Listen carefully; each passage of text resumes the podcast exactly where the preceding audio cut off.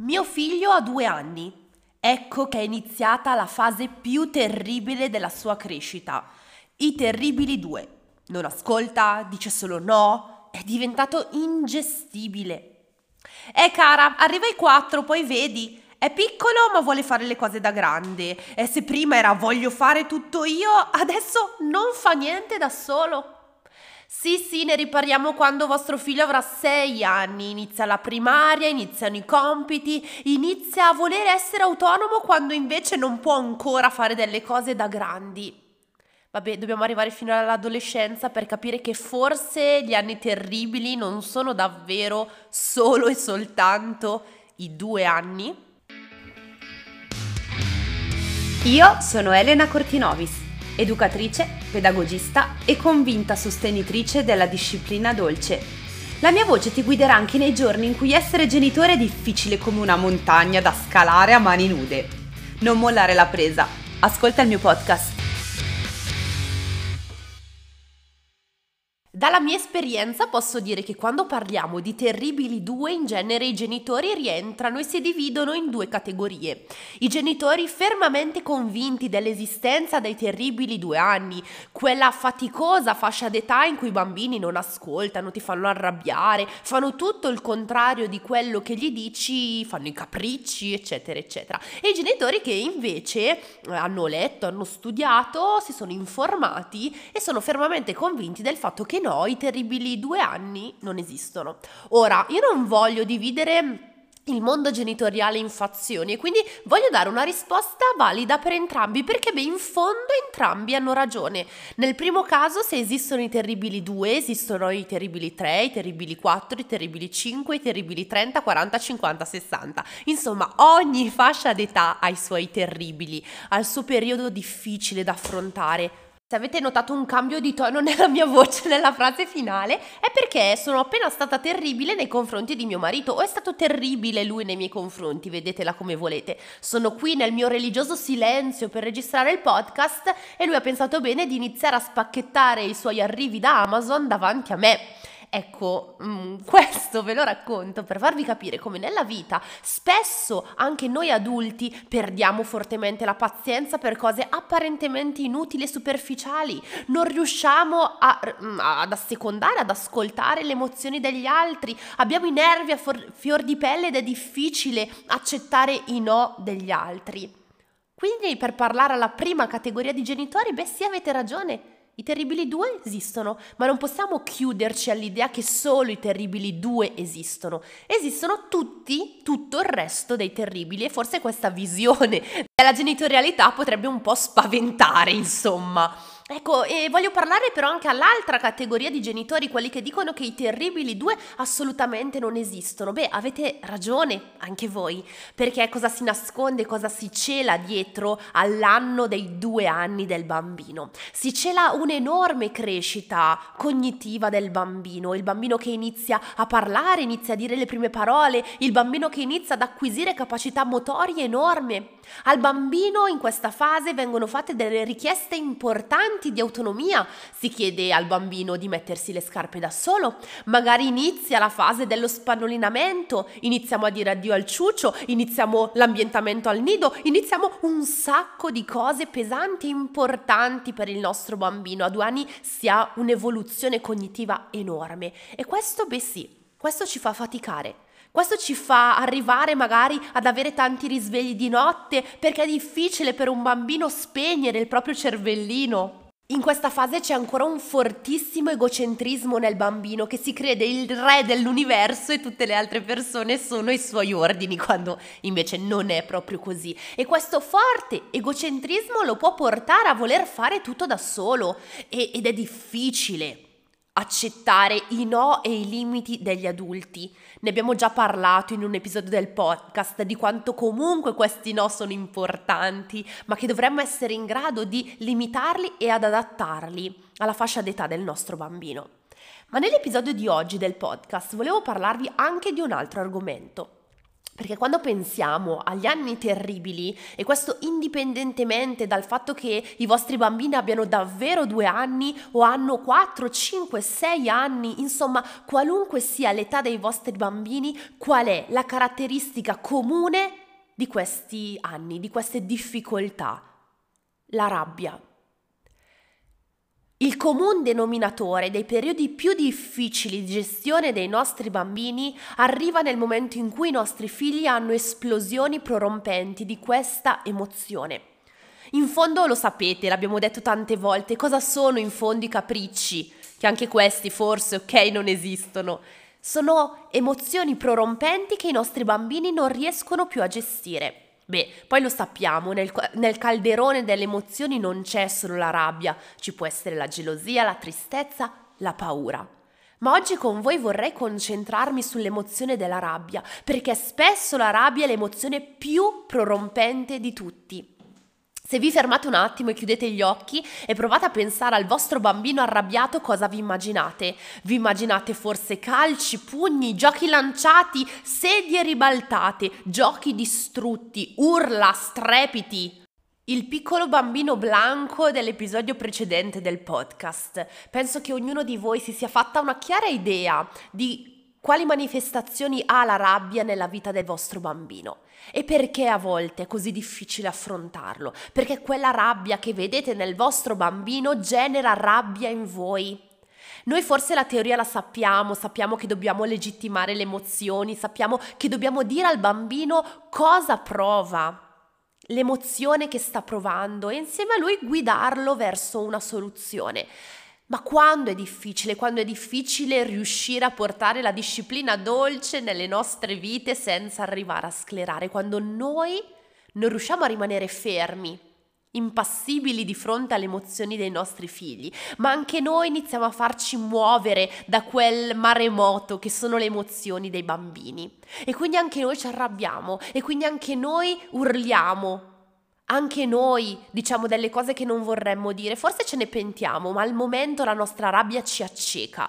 Perché sì, la rabbia è accecante ed è tanto accecante nell'adulto quanto nel bambino. Sapete che quando i bambini si arrabbiano così tanto, entrano in una zona definita zona rossa o blackout cognitivo, nel quale il bambino non riesce a rendersi conto di quello che sta succedendo. Ha delle azioni involontarie. La rabbia che davvero chiude gli occhi e muove il vostro bambino come se fosse una marionetta. Ecco, in quei momenti parlare al bambino diventa inutile, perché in quei momenti il bambino non ascolta e le vostre parole a volte fanno ancora più arrabbiare per non parlare del tentativo di toccarlo. Il bambino che urla vai via, non ti voglio e ci ferisce a tal punto che noi ci arrabbiamo ancora di più. Io sono la tua mamma, io sono il tuo papà, tu non mi puoi dire che non mi vuoi. O al contrario li minacciamo, non mi vuoi, va bene, me ne vado, stai qui da solo. Ecco, in quei momenti fare un respiro, riuscire a gestire le nostre emozioni può davvero fare la differenza. Perché in fondo la rabbia del bambino è qualcosa di normale, è un'emozione che gli è utile, gli è utile per tanti motivi, ma che è anche da guidare, e di sicuro la guida in quel momento non può essere una guida incazzata nera, perché creerà ancora più rabbia e confusione nel vostro bambino.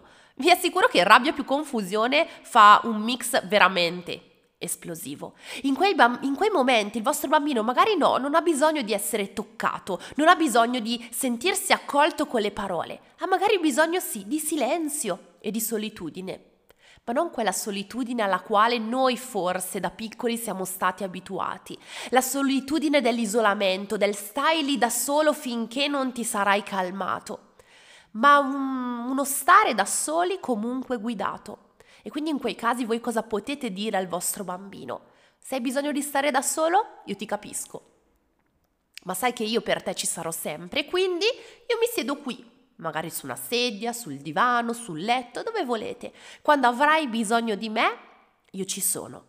Vi sarà sicuramente capitato, se non vi è ancora capitato, capiterà, ci posso mettere la mano sul fuoco, di bambini che in queste situazioni ti dicono vai via e tu vai via, no non andare, stai qui e tu torni, no vai via e tu vai e tu torni e diventa questo tira e infinito che ci fa, indovinate, arrabbiare. Perché il bambino fa così? Perché vi vuole fare arrabbiare? No, lo fa perché è confuso, perché non sa nemmeno lui che cosa vuole e in quei momenti lui ha bisogno di un adulto che invece sa quello che deve fare. E ripeto, quello che deve fare è sedersi, fermarsi e dare tempo al bambino di ritrovare la pace. Prima di andare avanti con l'ultimo pezzettino di questo episodio del podcast vorrei invitarvi il 15 marzo alle ore 13 a un webinar completamente gratuito in cui vi darò le 5 strategie principali per gestire la rabbia dei vostri bambini. Un episodio solo del podcast non potrebbe bastare e quindi in un'ora di webinar, un'ora se ce la faccio, se no prendetevi anche un'ora e un quarto, andremo a parlare di tutte quelle strategie utili per accompagnare il nostro bambino a ritrovare questa importante pace. Ovviamente ritrovando la pace del vostro bambino imparerete anche a ritrovare la vostra. Vi lascio qui sotto nella descrizione il link per iscrivervi, ripeto gratuitamente al webinar e ci vediamo il 15 di marzo per parlarne. Oltre al webinar sulla rabbia, ci sarà anche un webinar sulla paura che si terrà due giorni dopo, quindi il 17 di marzo, e iscrivendovi al, al link che vi lascio qua sotto, in automatico vi iscriverete ad entrambi. Poi sarete liberi di scegliere a quale dei due partecipare, ovviamente io vi consiglio tutti e due, perché anche le strategie per gestire la paura saranno importanti, ma avremo modo di parlarne. Insomma, è importante ragazzi pensare a imparare a gestire le emozioni dei nostri bambini per non farli sentire sbagliati, per farli sentire accolti e tutto questo grande lavoro sarà un grande regalo che noi faremo a noi stessi, perché quante volte ci sentiamo in colpa per arrabbiarci davanti alla difficoltà di gestione emotiva dei nostri bambini. Avere delle strategie pratiche da mettere subito in pratica nella vostra vita potrà davvero fare la differenza. Vi aspetto, eh? Ma torniamo a noi perché questo episodio non è ancora finito. Vorrei insieme a voi fare una riflessione importante su un aspetto degli anni terribili, che ripeto possono essere i due ma qualsiasi altra età, eh, al quale mm, spesso non si fa riferimento, non ci si ferma un attimo a pensare. Noi siamo nel 2023 Arriviamo da anni in cui la tecnologia fa parte della nostra vita ed è fonte di informazione, è fonte di soluzioni, è fonte di approfondimenti. Se voi siete qua è anche grazie agli articoli del mio blog, grazie ai social, grazie al web, ok? E questo ovviamente è uno strumento molto importante per i genitori che vogliono trovare e scovare informazioni per affrontare la genitorialità da un altro punto di vista. C'è un ma, sì, c'è un ma perché a volte in questo universo di informazione partiamo già un po' tesi. Cosa significa? Significa che ho visto in molti genitori di bambini di 18-20 mesi già un'incredibile ansia all'avvicinarsi dei due anni. Perché? Perché due anni vuol dire terribili due, perché a due anni vuol dire che il bambino cambierà come Dr. Jekyll e Mr. Hyde e diventerà un, un alieno che vivrà nelle nostre case. No, la fase alieno la vivremo con l'adolescenza, ok? Ma usciamo dall'etichetta due anni uguale delirio totale in casa, perché spesso rientriamo in quella che chiamiamo profezia che si autoavvera. Cosa significa? La profezia che si autoavvera ci fa entrare in quel loop di pensieri e azioni negative che rendono reale una situazione che magari potrebbe anche non avverarsi. Perché è vero, l'abbiamo detto, nei due anni il bambino vive tante esperienze, ha un lavoro cognitivo da fare piuttosto importante, ma non è detto che impazzirà. Non è detto che voi non avete già gli strumenti per affrontare questo e non è detto che per forza vi ritroverete a piangere in un angolino perché non riconoscete più vostro figlio. Uscire dall'idea che per forza andrà tutto male e sarà tutto estremamente difficile è la chiave per riuscire a vedere vostro figlio per come è, per le sue esigenze del momento. Perché in questa profezia che si autoavvera c'è un altro risvolto della medaglia. E se queste crisi vostro figlio le ha tre anni, cosa pensate? Che è in ritardo? Che doveva averle a due anni? Che se le ha tre anni vuol dire che per forza ha un problema perché è in ritardo? E se le ha quattro anni, cosa vuol dire? Che avete gestito male i due quindi adesso quattro ve lo portate ancora dietro? Ma assolutamente no. Ogni fase ha i suoi terribili. L'ho detto già tante volte in questo episodio, ma repetita Juvent, lo diciamo ancora una volta tutti insieme. Lo dobbiamo dire perché dobbiamo convincere la nostra mente di uscire dall'idea che per forza vostro figlio diventerà terribile e che per forza voi non saprete gestire queste situazioni. Voi sarete in grado di farlo perché appunto avete gli strumenti per informarvi, abbiamo anche i nostri webinar che facciamo, abbiamo i corsi, abbiamo il podcast, abbiamo tutto ma soprattutto non dobbiamo pensare che già vostro figlio farà così, perché non è detto. E tante volte i bambini colgono la tensione dell'adulto e se noi siamo tesi vicino a questa età, beh, il vostro bambino forse attuerà dei meccanismi in maniera inconscia per cercare di capire cosa succede.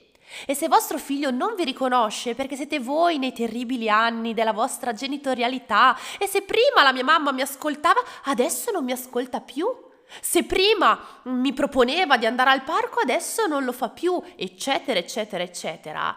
Capite bene che vostro figlio attuerà delle dinamiche terribili perché forse i terribili siete voi con questa frase potente, forte, devastante, ma che vi porterà ad alcune riflessioni sicuramente importanti.